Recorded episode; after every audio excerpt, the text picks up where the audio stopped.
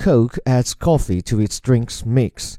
Coca-Cola said it would buy British coffee shop chain Costa for 5.1 billion US dollars, diversifying further from its soft drink roots and marking the latest bet by a major consumer goods company on coffee.